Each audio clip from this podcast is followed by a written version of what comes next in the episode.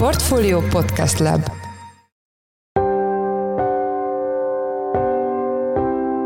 Mindenkit üdvözlünk, sziasztok! Ez a Csák Riszta Portfolio Podcastja szeptember 18-án hétfőn. A műsor első részében arról lesz szó, hogy merre mehet az olajára a következő hónapokban, folytatódik-e az a lendületes drágulás, amit láttunk idén, és amely olyan sok fájdalmat okozott az autósoknak. Egy nagyon erős trend van kialakulóban, illetve már alakult ki a felfelé ívelő árfolyam tekintetében, és hát egyre több elemző, leginkább a szaudi döntés, illetve az orosz döntés tekintetében megcélozta, illetve $100 célárat határozott meg a Brenttel szemben. Vendégünk Mohos Kristóf, a Portfólió energiapiaci elemzője. A második blokk témája az ukrán bejelentés lesz, amely szerint jogi eljárást indítanak azon országok ellen, amelyek nem hajlandóak feloldani a mezőgazdasági termékeikre vonatkozó importtilalmat. Ide tartozik Magyarország is. Erről Braunmüller Lajost, az Agrárszektor főszerkesztőjét kérdezzük. Én Szász Péter vagyok, a Portfolio Podcast Lab szerkesztője, ez pedig a Checklist szeptember 18-án. Most egy rövid szünet, és jövünk vissza.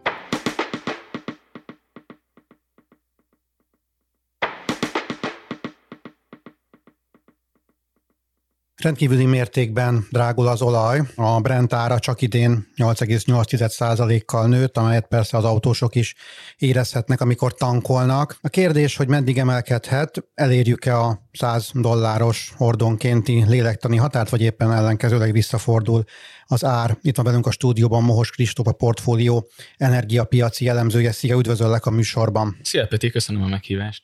Hogyan mozgott az olajára az elmúlt egy évben, tehát kicsit, hogyha visszamegyünk még 2022-be, hol volt a mély pont, és ehhez képest hol állunk most? Hát, hogy ezt érdemes tudni, hogy nagyon komoly kilengések mentén alakult az árfolyam így az elmúlt hónapokban, az elmúlt évben. Sokáig így látványosan nem igazán tudták eldönteni a befektetők, hogy inkább az árfolyam emelkedés, vagy az árfolyam esés irányába ható tényezők a relevánsabbak. Ugye az árfolyam esés irányába leginkább az a logika, az a narratíva tudott hatni, hogy a gazdasági lassulás, az esetleges recesszió az az energiaárak esésében tud megmutatkozni, de aztán végül is, hogyha a grafikon megnézzük, akkor körülbelül idén június közepe, június végén jött el az a pont, egyfajta ilyen lokális mélypont, ahonnan egyértelműen megfordult, illetve elindult a trend valamilyen irányba, és azóta láthatunk látványos árfolyam emelkedést a nyugati olajtermékeknél. És hát, ahogy említetted is, igen, ez a hazai benzinkutakon is meglátszik ennek az eredménye, tehát tényleg a magyar autósok is érezhetik a bőrükön az árfolyam emelkedését.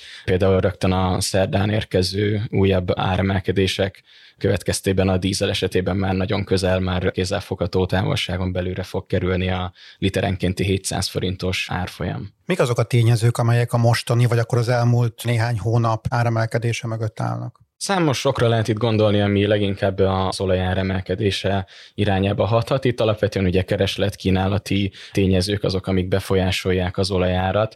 És hát azt tudni kell, hogy jelenleg, illetve az elmúlt hónapokban már egy rendkívül szűkös piacról beszélünk az olaj esetében. Ennek több oka is van. Ugye többek között ugye a koronavírus járványból kiszakadva ez volt az első úgymond rendes nyár, amikor fel tudott pörögni a turizmus, és hát valóban rengeteget autóztak az emberek, illetve nagyon sokat repültek, és ugye ennek köszönhetően megugrott a kereslet az olaj iránt, illetve a többi energiapiaci termék iránt is. De amit ám még ennél is fontosabb, az ugye a kínai energiafogyasztásnak a fellendülése, és ugye egyre több gazdaságélénkítő intézkedést hoznak a világ második legnagyobb, legjelentősebb gazdaságában. Ugye elsősorban a szigorú zéró COVID politika elhagyását követően igyekeznek rendbe tenni a gazdaságukat, és hát ennek hatására jelentősen megnőtt ugye a kereslet, mármint az olajkereslet, és ugye ennek köszönhetően valóban rekordszinten van a kereslet. És hát ugye másik oldalon a kínálaton pedig leginkább szűkítést láthattunk az elmúlt hetek, elmúlt hónapok döntései alapján. Ugye a vezető OPEC tagországoktól jöttek önkéntes, vagy hát ebben a környezetben inkább önkényesnek mondható döntések, ugye elsősorban Szaúd-Arábiára, illetve Oroszországra lehet gondolni, ugye a két legjelentősebb olajtermelő országról ebből a blokkból. És hát ugye Szaúd-Arábia az év végig meghosszabbította még szeptember elején a napi 1 millió hordós önkéntes termeléscsökkentés, illetve ugye az orosz miniszterelnök helyettes jelentette be, hogy Oroszország is idén december végéig meghosszabbítja a világpiacra irányuló exportnak az önkéntes csökkentését, egy napi 300,000 hordóval. Tehát így alapvetően egy elég komoly mismatch alakul ki a kereslet és a kínálat között. A mostani előrejelzések alapján ilyen kb. Napi 700,000 hordó legalább hiányzik a piacról. És hát emellett még egy ilyen szezonálisabb probléma is előjött az elmúlt hetekben, ugye az olajfinomítóknak a karbantartása az, ami mostanában indult be igazán, illetve a nyári hónapokban. Ez ugyancsak ugye nyilvánvalóan csökkenti a finomított olajtermékeknek a piacra való kerülését, és hát ezt is láthatjuk a benzinkutakon a magasabb árakban. Szerinted a geopolitikai körülményekben lesz valamiféle megnyugvás, és esetleg visszafelé indulhat a Brent ára mondjuk a 80-as ár felé, vagy éppen ellenkezőleg inkább a $100 hordonkénti szintet fogjuk megközelíteni? Hát jelenleg tényleg egy nagyon erős trend van kialakulóban, illetve már alakult ki a felfelé ívelő árfolyam tekintetében, és hát egyre több elemző, leginkább ugye a szaudi döntés, illetve az orosz döntés tekintetében megcélozta, illetve $100 célárat határozott meg a Brenttel szemben. Azt ugye tudni kell, hogy az OPEC tagországoknak az árképző ereje az rendkívül erős, és hogyha tényleg hoznak egy ilyen döntést a Szaúd-Arábiában, vagy akár Oroszországban,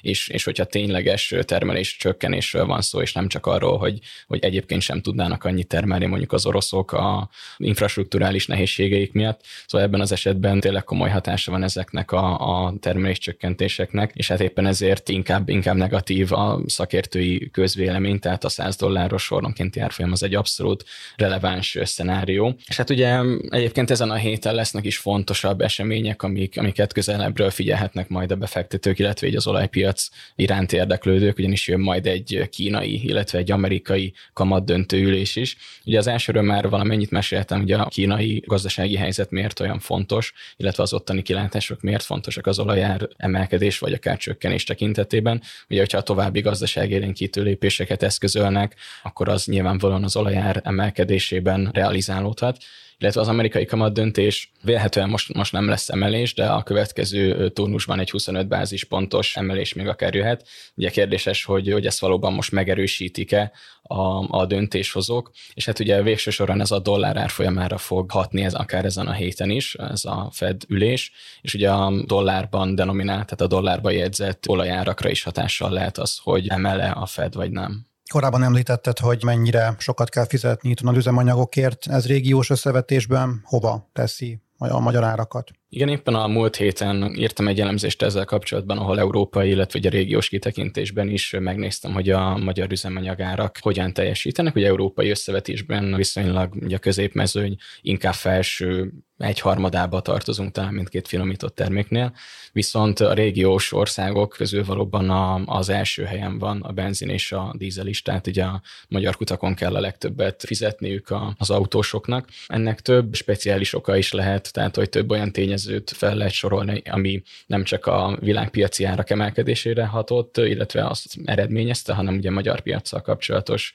specifikumok, itt akár lehet arra gondolni, hogy megugrottak ugye a tranzitdíjak, amit volna kell fizetnie az orosz termékekért. Világos, köszönöm az elmúlt percekben. Mohos Kristóf, lapunk energiapiaci elemzője volt a vendégünk, köszönjük, hogy a rendelkezésünkre álltál. Köszönöm a lehetőséget, sziasztok! Ukrajna nemrég bejelentette, hogy jogi eljárást kíván indítani Magyarország, Lengyelország és Szlovákia ellen, mivel ezek az országok nem hajlandóak feloldani az ukrán mezőgazdasági termékekre vonatkozó importtilalmat. Korábban egyébként maga az Unió döntött a korlátozást mellett, de amikor ezt feloldotta, akkor léptek az említett országok. Mi lehet ennek a következménye? Itt van velünk a stúdióban Braunmüller Lajos, az Agrárszektor főszerkesztője. Szia, üdvözöllek a műsorban. Szia, én is üdvözlöm a hallgatókat. Az első kérdésem, hogy miért döntöttek az érintett országok, köztük Magyarország is, hogy behozatali tilalmat rendelnek el? Hát alapvetően ugye ezek az országok arra számítottak, hogy az Európai Unió meghosszabbítja ezt a behozatali tilalmat. Mivel ez nem történt meg, ezért életbe léptek azok a fenyegetések, amelyeket ezek az országok korábban kilátásba helyeztek, és bizony saját hatáskörben megtiltja az ukrán termékek behozatalát Magyarország, Szlovákia és Lengyelország is.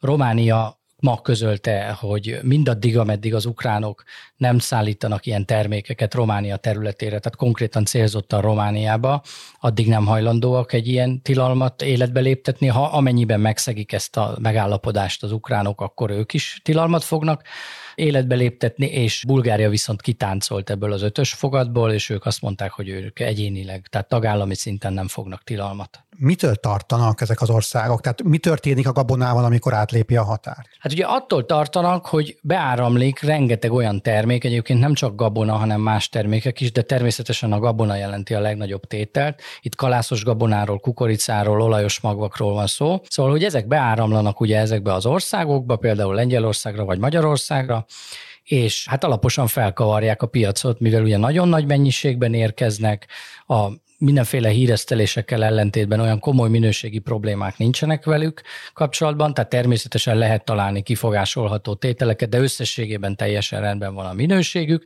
és ugye hát lényegesen olcsóbbak, mint amit ugye az itteni költségek indokolnának, tehát amennyiért mondjuk a lengyel, vagy magyar, vagy szlovák gazdák elő tudják állítani ezeket a termékeket, és hát ez természetesen alaposan megzavarja a piacokat, és nyilván a termelőknek az nem tetszik, hogy nagy tömegben olcsó gabona érkezik ide. Említetted ezt az öt országot. Miben mások ők, mint az Európai Unió más tagállamai, nyilván amellett, hogy persze fizikailag is közel vannak Ukrajnához.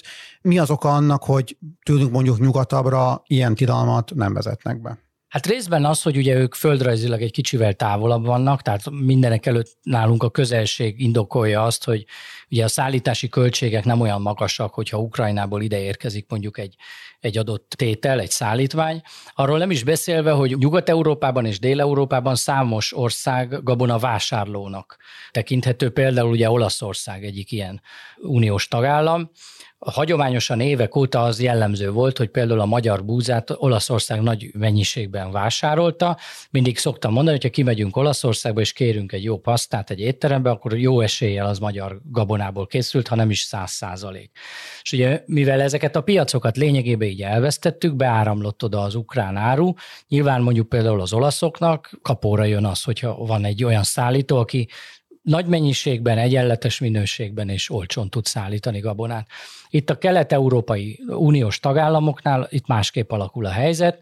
Itt alapvetően ugye gabona termesztő országokról van szó, Magyarország is alapvetően szántóföldi növénytermesztésre alapoz, nagy exportőr hagyományosan, és természetesen itt alaposan megkavarja a piacot egy ilyen szereplő, egy ilyen nem várt szereplő, aki olcsón tud szállítani. Magyarországgal kapcsolatban felmerült az, hogy van további 25 termék, amelyről korábban nem volt szó, köztük húskészítmények, amelyekre szintén tilalmat vezetnek be. Ennek milyen hatása lehet? Hát ugye azt el kell mondani az ukránokról, hogy ők nem csak gabonában jók, hanem sok minden másban is, például baromfitartásban, tojástermelésben, de például mézet is nagyon nagy tömegben tudnak termelni, és azt is nagyon olcsón. És ugye természetesen itt a gabonáról van leginkább szó, mert az, ami leginkább szembetűnő, meg az, amit nagyon gyorsan be tudtak hozni például tavaly, de azért több más élelmiszertermékkel, meg mezőgazdasági terménnyel versenyeznek az ukránok egy világpiacon, és hát természetesen ezek a termékek, ezek mind ugyanígy zavarják a piacot. Az más tészta ugye, hogy a gabonafélék, a kukorica, az olajos magvak, ezek azok a termények, azok, amelyek ugye leginkább látványosan problémákat szenvednek el azzal, hogy Ukrajna megjelent itt beszállítóként. Azt lehetett hallani, az a hivatalos kormányzati állásfoglalás, hogy nincs baj az ukrán termékekkel, csak ne Magyarország legyen a felvevő ország, hanem mondjuk Afrika. Ez miért problémás? Miért nem lehet tényleg eljuttatni azokba a célországokba ezt a gabonát, vagy adott esetben akár húst, vagy tojást, ahogy említetted, anélkül, hogy ez zavarná a helyi piacot? Alapvetően az ukrán vámmentesség célja eredetileg valóban az volt, hogy ezek a termékek eljussanak a globális piacra. Itt elsősorban Észak-Afrikára, Közel-Keletre kell gondolni, tehát Ukrajna régóta nagy szállító ezekbe az országokba, és valóban eredetileg ebből indult ki az egész vámmentesség, amikor ugye Ukrajnának megadták ezt a lehetőséget. Igen ám, csak közben tavaly volt itt egy nagyon komoly asszály, egy történelmi asszály, mindannyian emlékszünk erre, és Magyarországon, Lengyelországban, meg más térségbeli országokban a vevők rárepültek ezekre az olcsó szállítmányokra. Kapóra jött többek között azért, mert nagy tömegben volt elérhető, olcsó volt, és hát azért, mert például nálunk sok minden nem volt elegendő. Például ugye tavaly kukorica nem termett annyi, amennyit a belső felhasználás követelt volna, és hát tulajdonképpen még mielőtt eljuthatott volna Afrikába ez a szállítmány, megvették az itteni feldolgozók, de Lengyelországban, Szlovákiában hasonlóképpen történt. Értem, köszönöm szépen az elmúlt percekben. Braunmüller Lajos, az Agrárszektor főszerkesztője volt a vendégünk. Köszönjük, hogy a rendelkezésünkre álltál. Én köszönöm, sziasztok!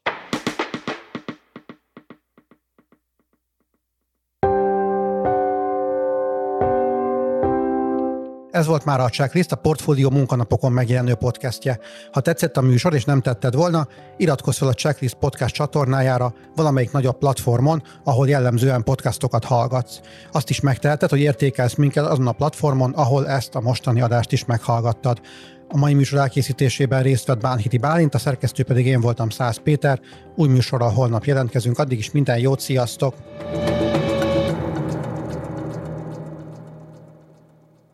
Reklám következik.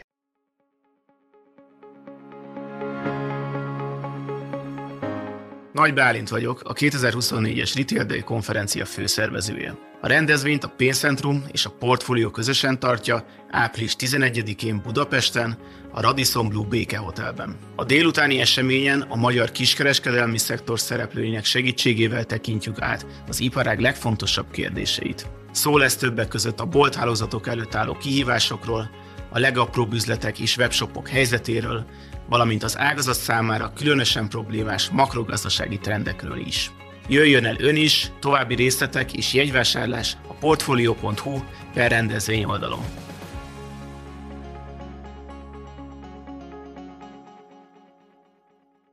Reklámot hallottak.